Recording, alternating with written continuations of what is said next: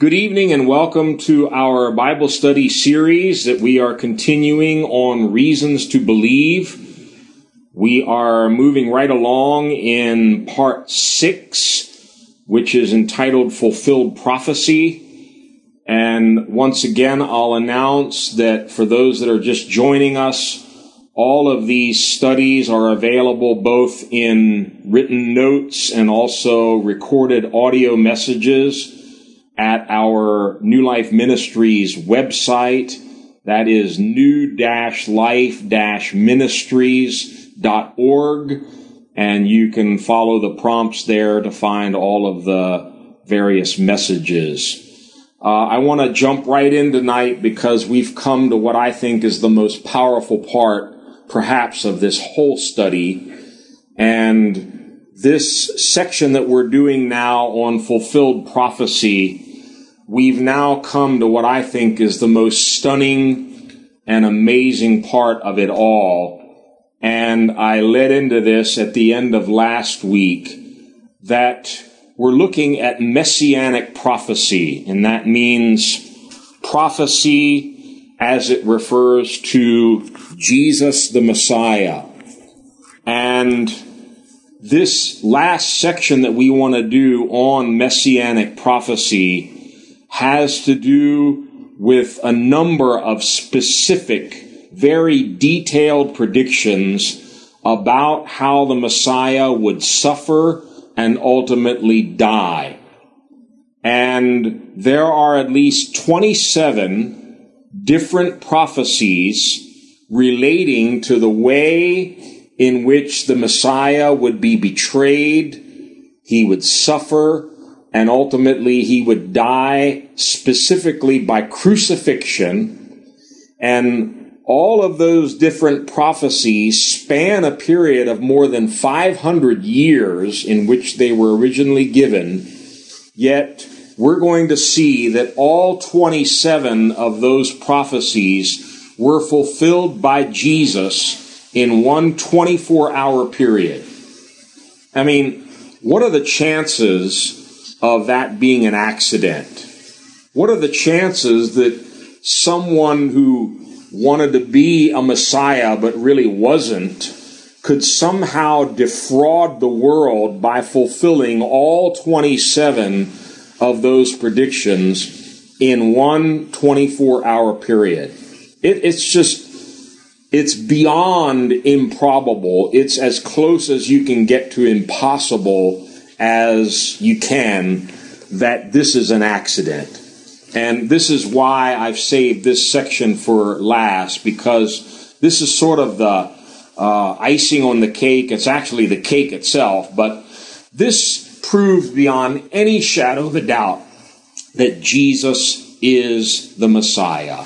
And as we read in Acts chapter 1, Jesus, by many infallible proofs, after he was risen from the dead, he showed the disciples that he was indeed the Christ, the Messiah, the Son of the living God. And I'm just going to run through this list very quickly, and then we're going to go back and look at each one in a little bit more detail. But fasten your seatbelts because we're going to take quite a bit in here in the next hour or so. All right, you're ready? Here goes the list of 27 different predictions that were made concerning the Messiah, and all of these were fulfilled by Jesus in one 24 hour period. Number one, it was predicted that he would be betrayed by a close friend. Number two, that he would be sold for 30 pieces of silver. Number three, that that money would be thrown into the temple and used to purchase the potter's field. Number four, he would be forsaken by his own disciples. Number five, he would be accused by false witnesses. Number six, he would be dumb or silent before his accusers. Number seven, he would be wounded, bruised, and flogged. Number eight, he would be smitten and spit upon. Number nine, he would be mocked and insulted. Number 10, his hands and his feet would be pierced. Number 11, he would be crucified together with thieves. Number 12, he would intercede for transgressors. Number 13, he would be despised and rejected by his own people. Number 14, he would be hated without a cause. Number 15, his friends would stand afar off. Number 16, the people would shake their heads as they viewed his suffering. Number 17, he would be stared upon by the people. Number 18, his garments would be parted and lots would be cast for those garments. Number 19, he would suffer thirst. Number 20, they would offer him gall and vinegar to drink. Number 21, he would cry out, My God, my God, why have you forsaken me? Number 22, he would commit his spirit to God. Number 23, none of his bones would be broken. Number 24, his heart would be poured out like water. Number 25, his side would be pierced. Number 26, darkness would cover the land during daytime hours. And finally, number 27, he would be buried in a rich man's tomb. Quite a list of specific, detailed predictions to all be fulfilled by one man in one 24 hour period. But that is exactly what Jesus did and all of this is recorded in the four gospels as it relates to these various predictions from the Old Testament, which, as I mentioned, were given over a period of 500 years, yet all fulfilled in one single day. Okay, let's go back to number one. It was predicted that Messiah would be betrayed by his close friend and even more detail is given beyond that in Psalm 41 verse 9. Psalm 41 and verse 9. It says, even my close friend whom I trusted, he who shared my bread has lifted up his heel against me. The fulfillment of this is clearly seen in John's Gospel, John chapter 13, and I'm going to read from verse 18 to 26. Jesus is speaking here, and he says the following. I am not referring to all of you, and in context, he's told them that one of them is going to betray him. I am not referring to all of you. I know those I have chosen, and listen to this carefully. We've seen this many times now, but this is to fulfill the scripture. Excuse me. And he quotes just what we read. He who shares my bread has lifted up his heel against me. I am telling you now before it happens so that when it does happen, you will believe that I am he continuing from verse 21. After he had said this, Jesus was troubled in spirit and testified, I tell you the truth, one of you is going to betray me. His disciples stared at one another at a loss to know which of them he meant. One of them, the disciple whom Jesus loved, was reclining next to him. And that, of course, is John the Apostle. Verse 24 Simon Peter motioned to this disciple and said, Ask him which one he means. Leaning back against Jesus, he asked him, Lord, who is it? Jesus answered, It is the one to whom I will give this piece of bread. Notice how specific the fulfillment of this prophecy is. Even his close friend with whom he shared bread, it was written in Psalm 41. It is the one to whom I will give this piece of bread when I have dipped it in the dish. Then dipping the piece of bread, he gave it to Judas Iscariot, son of Simon. So, betrayed by a close friend, one whom he trusted, one with whom he literally shared his bread, fulfilled by Jesus on that last night before going to the cross. Prophecy number two. He would be sold for 30 pieces of silver. This is found in Zechariah chapter 11 and verse 12. I told them, if you think it best, give me my pay, but if not, keep it. So they paid me 30 pieces of silver. Coming to the New Testament, Matthew confirms that this prophecy was fulfilled in the person of Jesus. Matthew 26 and verses 14 to 15. Then one of the twelve, the one called Judas Iscariot, went to the chief priests and asked, What are you willing to give me if I hand him over to you? Of course, referring to Jesus. So they counted out for him 30 silver coins. Not 40, not 29, 30, just as Zechariah had prophesied hundreds of years earlier. Prophecy number three goes even a step further and predicts that that money would be thrown into the temple and used to purchase the potter's field.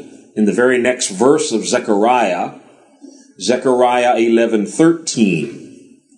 And the Lord said to me, throw it to the potter, the handsome price at which they priced me. So I took the 30 pieces of silver and threw them into the house of the Lord to the potter. Matthew, again, in his gospel, shows the fulfillment of this in Matthew chapter 27, starting with verse 3, we'll read down to verse 10. When Judas, who had betrayed him, saw that Jesus was condemned, he was seized with remorse and returned the thirty silver coins to the chief priests and the elders. I have sinned, he said, for I have betrayed innocent blood. What is that to us? They replied. That's your responsibility. So Judas threw the money into the temple and left. Then he went away and hanged himself. The chief priest picked up the coins and said, it is against the law to put this into the treasury since it is blood money. So they decided to use the money to buy the potter's field as a burial place for foreigners. That is why it has been called the field of blood to this day. Then what was spoken by Jeremiah the prophet was fulfilled. They took the thirty silver coins, the price set on him by the people of Israel, and they used them to buy the potter's field as the Lord commanded me. Now there is one difficulty here, which you probably picked up in verse 9. Matthew says, then what was spoken by Jeremiah the prophet was fulfilled. And then he quotes, they took the silver coins, the price set on him by the people of Israel, and they used them to buy the potter's field as the Lord commanded me.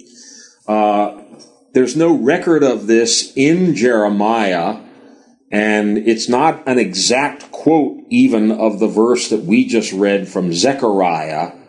Whether or not this is a verse that was lost over the years in the copying of the different versions of Jeremiah's prophecy. Uh, no one seems to know for sure. In any event, the prophecy is definitely recorded in Zechariah, and Matthew is very clearly showing that Jesus fulfilled the prophecy of being sold for 30 silver coins and then those 30 silver coins ultimately being used to buy the potter's field. So again, Jesus fulfilled in exact detail each one of these prophecies concerning his betrayal, his being sold for money to the priests, and then that money being returned and thrown onto the floor of the temple. On to prophecy number four. This is also found in Zechariah and Matthew uh, quotes this as being fulfilled by Jesus. And that is that Jesus, the Messiah, would be forsaken by his own disciples. And in Zechariah 13, verse 7, we read the following. Awake, O sword, against my shepherd, against the man who is close to me, declares the Lord Almighty. Strike the shepherd, and the sheep will be scattered, and I will turn my hand against the little ones. Strike the shepherd, and the sheep will be scattered is what was predicted by Zechariah. Coming to Matthew chapter 26, we'll read verse 31 and then verses 55 to 56. Matthew 26, 31. Then Jesus told them, This very night you will all fall away on account of me, for it is written. And he quotes, the prophecy that we just read I will strike the shepherd, and the sheep of the flock will be scattered. So he very clearly connects Zechariah's prophecy both to himself and to his disciples. That he, being the shepherd, was about to be smitten, stricken, and the sheep, in this case being his disciples, would all fall away because of that. Now, going further down to verse 55, at that time Jesus said to the crowd, Am I leading a rebellion that you have come out with swords and clubs to capture me? Every day I sat in the temple courts teaching, and you did not arrest me. And this has all taken place that the writings of the prophets might be fulfilled. Then all the disciples deserted him and fled. Prophecy number five. The Messiah would be accused by false witnesses. He would be falsely charged, falsely accused. We'll look at two different prophecies relating to this from the Old Testament both found in the Psalms, Psalm 35, verse 11. It says, Ruthless witnesses come forward. They question me on things I know nothing about. And then Psalm 27, verse 12. Do not turn me over to the desire of my foes, for false witnesses rise up against me, breathing out violence. In the New Testament, again in Matthew's Gospel, chapter 26, we read about this in verses 59 and 60. The chief priests and the whole Sanhedrin were looking for false evidence against Jesus so that they could put him to death. But they did not find any, though many false witnesses came forward. Many false witnesses rise up against me. It was predicted. And indeed, many false witnesses came forward with trumped up charges against Jesus. Prophecy number six, that when he faced these false accusations, he would be silent. He would not open his mouth. He would not give any defense on his behalf. This was predicted by Isaiah the prophet in that famous messianic chapter, Isaiah chapter 53. And we turn to verse 7, Isaiah 53 7. He was oppressed and afflicted, yet he did not open his mouth. He was led like a lamb to the slaughter, and as a sheep before her shearers is silent, so he did not open his mouth. You know, most animals, when they are attacked, or especially when they're being killed or slaughtered or put to death, they squeal, they howl, they make all kinds of noises, but God so created the sheep that even when they're being slaughtered, they do not make any sound.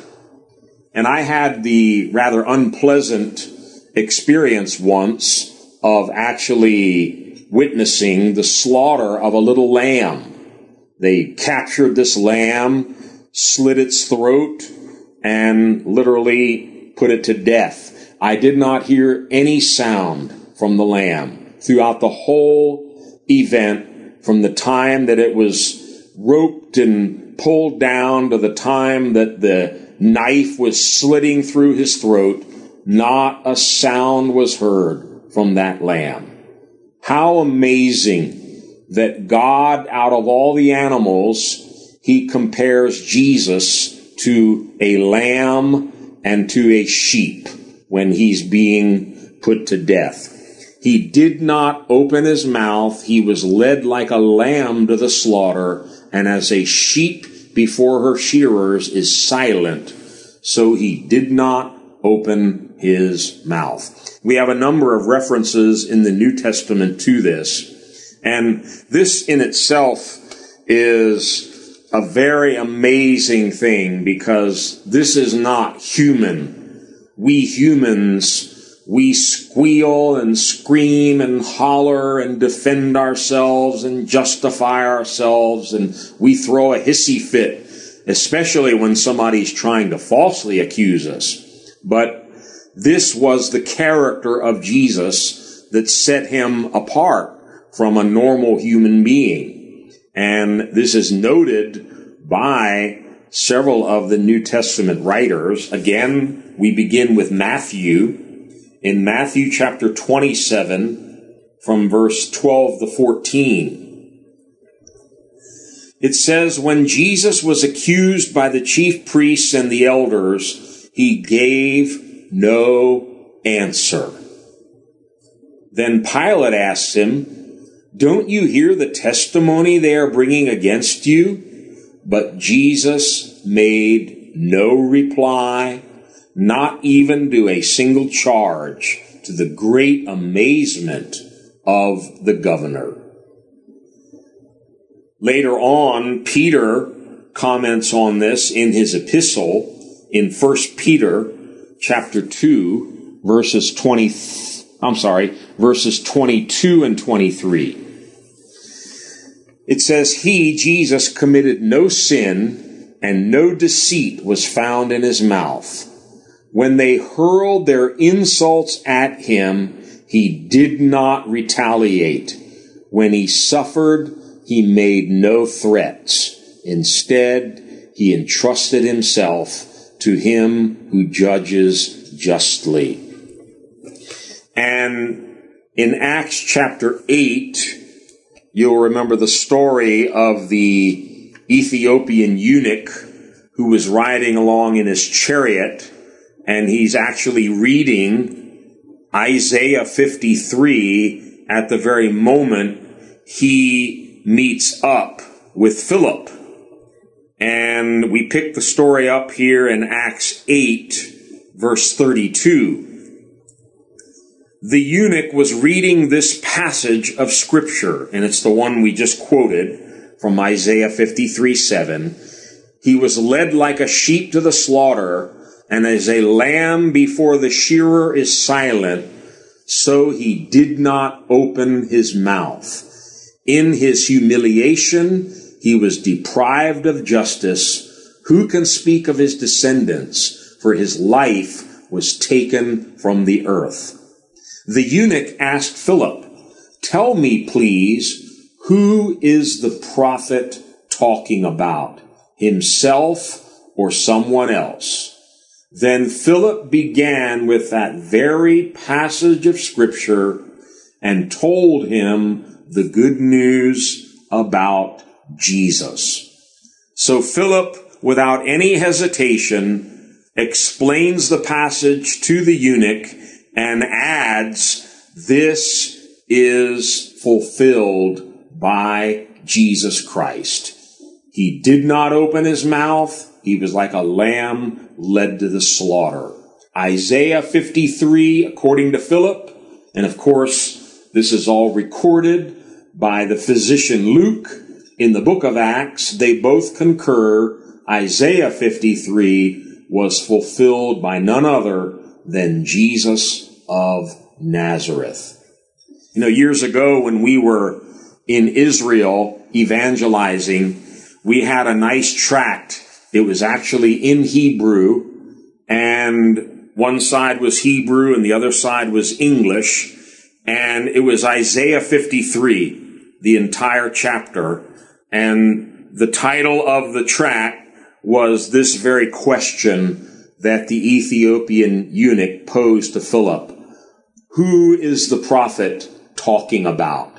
And we would distribute that portion of scripture from Isaiah 53 and use that to then show the people that Jesus fulfilled every detail of Isaiah's prophecy in that chapter. Okay, on to point number seven.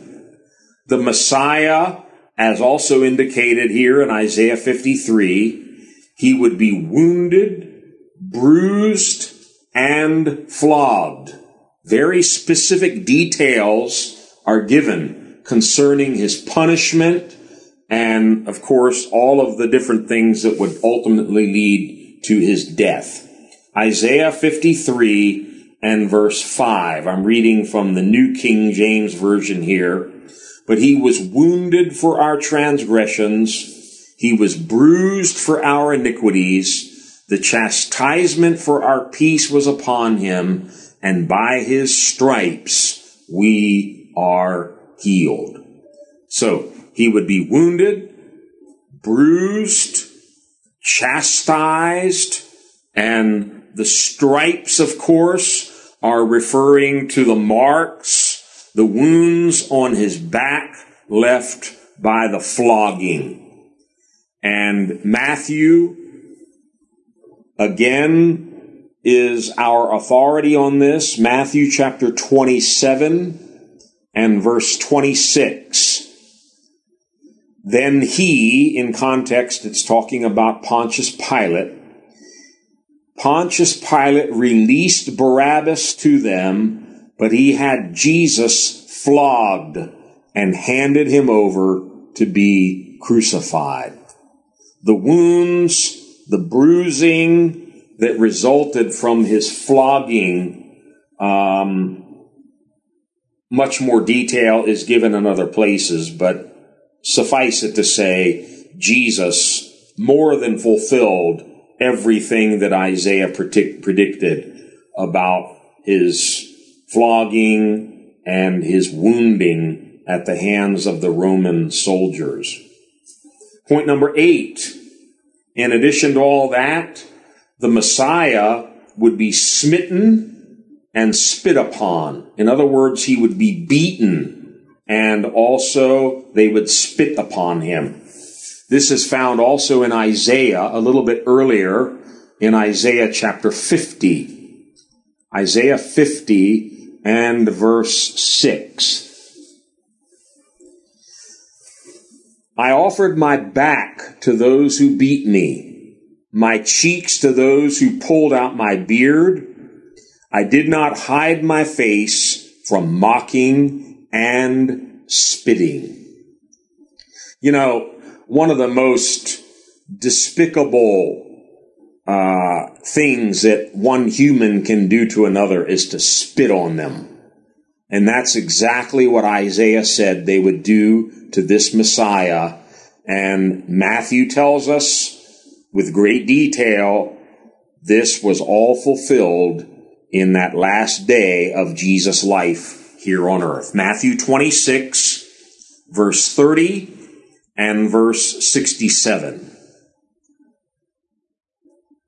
It says they spit on him and took the staff and struck him on the head again and again. Verse 67, then they spit in his face and struck him with their fists. Others slapped him. How amazing. Predicted that he would be beaten, spat upon, and treated in the most inhumane way. Matthew tells us this was all done to Jesus the Christ, the everlasting Father, the Prince of Peace, the wonderful counselor, the Word of God made flesh. They took him, they spit on him, they struck him on the head, and they beat him in his face with their fists, and they slapped him. Luke adds to this in Luke 22 verse 63 the men who were guarding Jesus began mocking and beating him. So a whole lot of things had to happen before Messiah was literally nailed to the cross and crucified. All of these details had to be fulfilled. Falsely accused, wounded, bruised, whipped, beaten, and spit upon. And point number nine, this Messiah would be mocked and insulted. We already saw a little bit of that in the verse we just read, but now let's go back to the Old Testament and see where this was predicted. Psalm 22, and whenever you hear Psalm 22, you immediately think messianic psalm. This is a psalm we'll be referring to uh, a number of times. My God, my God, why have you forsaken me? Is how this psalm begins. And the whole psalm is actually a prophecy of the various events that took place on this final day of Jesus' life. Psalm 22, verse 7. All who see me mock me. They hurl insults, shaking their heads. In Matthew chapter 27, we'll read starting at verse 31 and jump down and look at different portions of this through verse 44. Matthew 27, 31. After they had mocked him, they took off the robe and put his own clothes on him. Then they led him away to crucify him. Jumping down to verse 39. Those who passed by hurled insults at him, shaking their heads and saying, You who are going to destroy the temple and build it in three days, save yourself. Come down from the cross if you are the Son of God. In the same way, the chief priests, the teachers of the law, and the elders mocked him. He saved others, they said, but he can't save himself. He's the King of Israel. Let him come down from the cross, and we will believe in him. He trusts in God. Let God rescue him now if he wants him. For he said, I am the Son of God. In the same way, the robbers who were crucified with him also heaped insults on him. So here you have the people mocking him, the soldiers insulting him, even the chief priests, the teachers, the elders, the religious elite, they're mocking him. All of the people standing around the cross are mocking and ridiculing him. And as if that isn't enough, even the robbers on either side of him who are being crucified, even they are heaping insults on Jesus the Messiah. Prophecy number 10. Very specifically, it was predicted that both his hands and his feet would be pierced indicating, of course, his death would not be a normal death, but it would be one of extreme torture and pain by crucifixion. Psalm 22 again, our messianic psalm, and verse 16. Dogs have surrounded me. A band of evil men has encircled me. They have pierced my hands and my feet. Luke chapter 23, verses 32 and 33 tells us the following. Two other men, both criminals, were also led out with Jesus to be executed. When they came to the place called the skull, there they crucified him along with the criminals, one on his right the other on his left.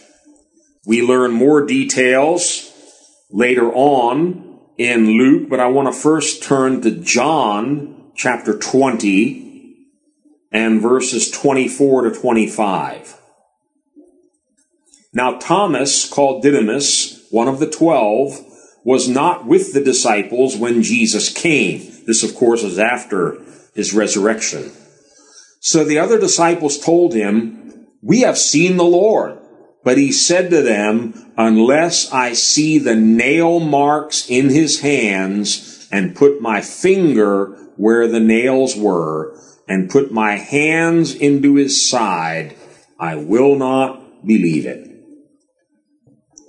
This specifically mentions the nail marks in Jesus' hands. And now going back to Luke chapter 24, verses 39 and 40. This again is after Jesus has risen from the dead. And he's talking to the disciples. Verse 39, he says, Look at my hands and my feet. It is I myself. Touch me and see. A ghost does not have flesh and bones as you see I have. When he had said this, he showed them his hands and feet. Hands and feet pierced with nails, predicted hundreds of years ahead of time by the psalmist David, fulfilled exactly in his crucifixion on the cross.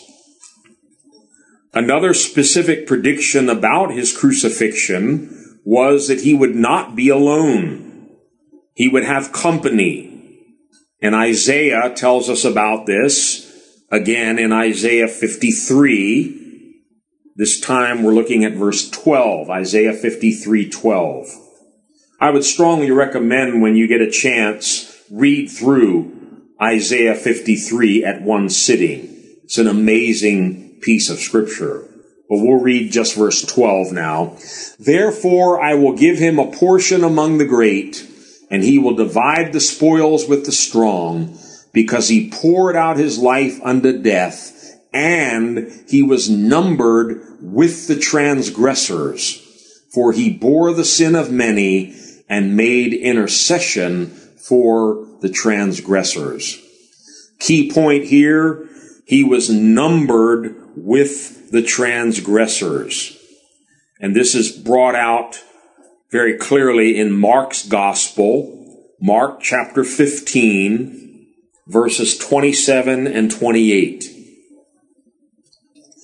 they crucified two robbers with Jesus, one on his right and one on his left.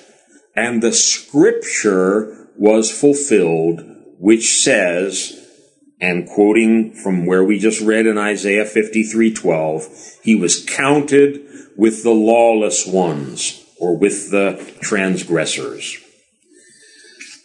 Separate from that, but related to it, there's a separate prediction found also there in Isaiah 53:12 that he would intercede for the transgressors as he's suffering and dying by crucifixion, not only would he be numbered with transgressors, he would make intercession for them.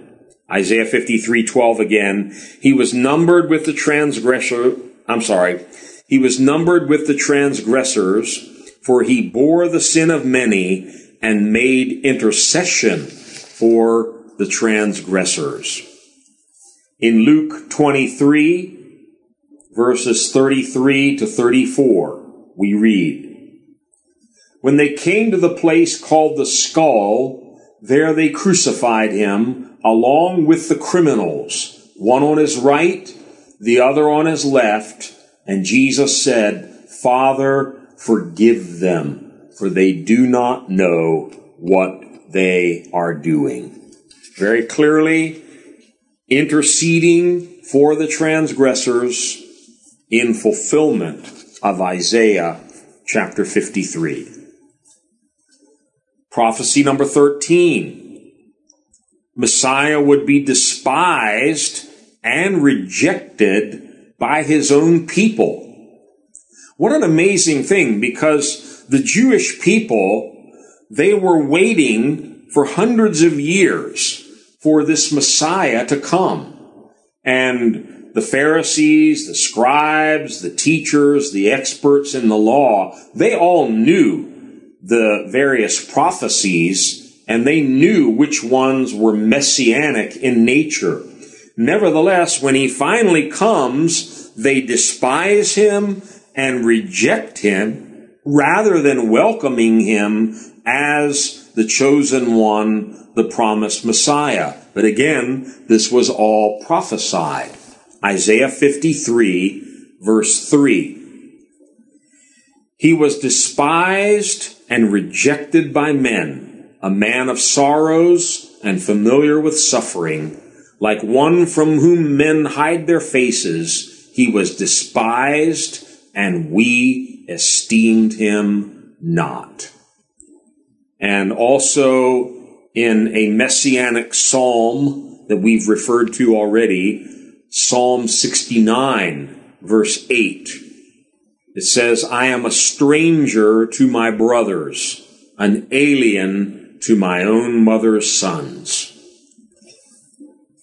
John, I think, captures all of this best in the opening chapter of his gospel, John chapter 1, and we all know the verse as well. In the beginning was the Word, the Word was with God, the Word was God, and then moving down to verse 10, John 1 verse 10, he, that's Jesus, was in the world, and though the world was made through him, the world did not recognize him. He came to that which was his own, but his own did not receive him. I am a stranger to my brothers, despised and rejected by men. And literally, we find further along in John chapter 7 that Jesus' own brothers, the, the brothers of uh, the same mother, Mary, literally they would be his half brothers. Nevertheless, they're referred to as his brothers. Note what we read in John 7 about his own brothers. John 7 from verse 3 to 5. Jesus' brothers said to him, You ought to leave here and go to Judea so that your disciples may see the miracles you do. They're, of course, being sarcastic. They're mocking him. No one who wants to become a public figure acts in secret, since you are doing these things, show yourself to the world. For even his own brothers did not believe in him. And Matthew chapter 21, we've referred to this earlier in this study, but it's fitting to read it again. Matthew 21 verse 42. Jesus said to them, and of course this is all the religious elite of his day, have you never read in the scriptures, the stone the builders rejected has become the capstone. The Lord has done this and it is marvelous in our eyes. So very clearly, it was predicted in the Old Testament that the Messiah would be rejected by his own people, the rejected stone. Prophecy number 14, going even a step further, he would be hated for no reason. He would be hated without a cause. This we find in the same messianic psalm, uh, Psalm 69 and verse 4. It says, Those who hate me without reason outnumber the hairs of my head. Many are my enemies without cause, those who seek to destroy me. So very clearly predicted that he would be hated for no reason. People would just hate him without a cause. And this is mentioned in John chapter 15 verses 23 to 25. John 15, 23 to 25. He who hates me hates my Father as well. If I had not done among them what no one else did, they would not be guilty of sin. But now they have seen those miracles, and yet they have hated both me and my Father. But this is to fulfill what is written in their law. And he quotes, they hated me without reason. Prophecy number 15. His friends would stand afar off. This is somewhat similar to a few of the others. Of course, he would be despised, rejected, his disciples would forsake him.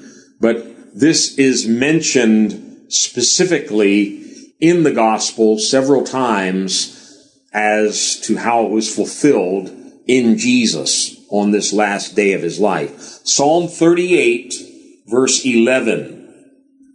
And I'm reading here from the New King James Version. My loved ones and my friends stand aloof from my plague and my relatives stand afar off. And in Luke chapter 23, verses 48 and 49, we read, And the whole crowd who came together to that sight, the sight, of course, is his crucifixion, seeing what had been done, they beat their breasts and returned. But all his acquaintances and the women who followed him from Galilee stood at a distance watching these things. Notice that. Stood at a distance watching these things. And even in Luke 22 verse 54, we read about Peter Having arrested Jesus, they led him and brought him into the high priest's house. But Peter followed at a distance. And Mark chapter 14 verse 50 indicates, then they all forsook him and fled. So his friends did not stand with him they stood afar off. All of his acquaintances stood at a distance watching his crucifixion. Another specific detail that's given in Psalm 22 is that as he's undergoing this terrible suffering on the cross, not only would they be mocking him and insulting him, but specifically they would be shaking their heads. Reading again Psalm 22 verse 7. All who see me mock me. They hurl insults, shaking their heads. And also in Psalm 109 verse 25. I am an object of scorn to my accusers. When they see me, they shake their heads. Matthew ties all this together with Jesus' crucifixion in Matthew chapter 27 and verse 39. Those who passed by hurled insults at him, shaking their heads. Almost the exact words from Psalm 22 verse 7. They hurled insults, shaking their heads. As he's suffering, another detail is given in Psalm 22, our messianic psalm, that they would simply stand and stare at him as he was suffering and dying. Psalm 22 verse 17, I can count all my bones. People stare and gloat over me. Luke points this out in his gospel. Luke 23 and verse 35. The people stood watching and the rulers even sneered at him. They said, He saved others. Let him save himself if he is the Christ of God, the chosen one. You know, this scripture always pierces me when I read it. The people stood watching. This is the creator of the universe become human flesh so that he can be the sacrificial lamb to take their punishment, to die in our place, to allow all of our sins and all of our sicknesses and all of our curses to come upon him. And simply it states, the people stood watching. Little did they know they were fulfilling Psalm 22. The people stare at me. And one more, and I'm going to stop here because this is more than we can even cover in one Bible study. But remember, Jesus fulfilled all 27 of these in one single day. But we're going to stop here at point number 18. This is a very important one, and I'm sure you remember this one.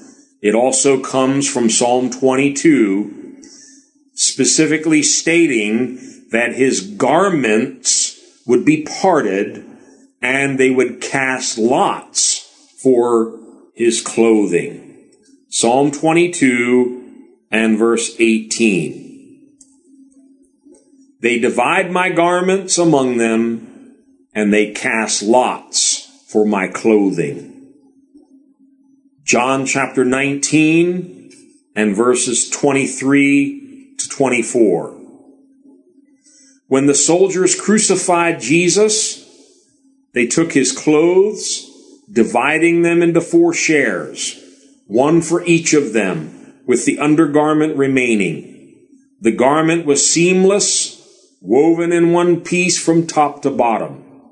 Let's not tear it, they said to one another. Let's decide by lot who will get it. This happened that the scripture might be fulfilled, which said, They divided my garments among them, they cast lots for my clothing. So this is what the soldiers did. No doubt these Roman soldiers didn't have a clue that what they were doing was fulfilling to a T prophecy that had been given hundreds of years earlier by the psalmist David. the scripture had to be fulfilled, and unbeknownst to them, every little detail that they were participating in was so that the scripture might be fulfilled. His garment was divided and they cast lots for that clothing. This happened that the scripture might be fulfilled, which said, They divided my garments among them and cast lots for my clothing. So this is what the soldiers did. We're going to stop there and pick it right up at point number 19 and go all the way through to the end of this list of prophecies that Jesus fulfilled in that final day that led to his death and burial. And amazingly, with exacting detail, every part of the story was scripted by God so that after it all came to pass, we would know for a certainty that Jesus is the Christ, the Son of the living God. Let's pray. Father, we thank you for your eternal word. The scripture cannot be broken. And God, when you make a prediction, when you inspire a prophet to write down a prediction of yours, regardless of how crazy or impossible it may seem, Lord, you watch over your word to perform it. Every single detail concerning the suffering, the crucifixion, and the ultimate death of your son Jesus Christ, was all predicted hundreds of years ahead of time and all fulfilled with perfect accuracy in one single day.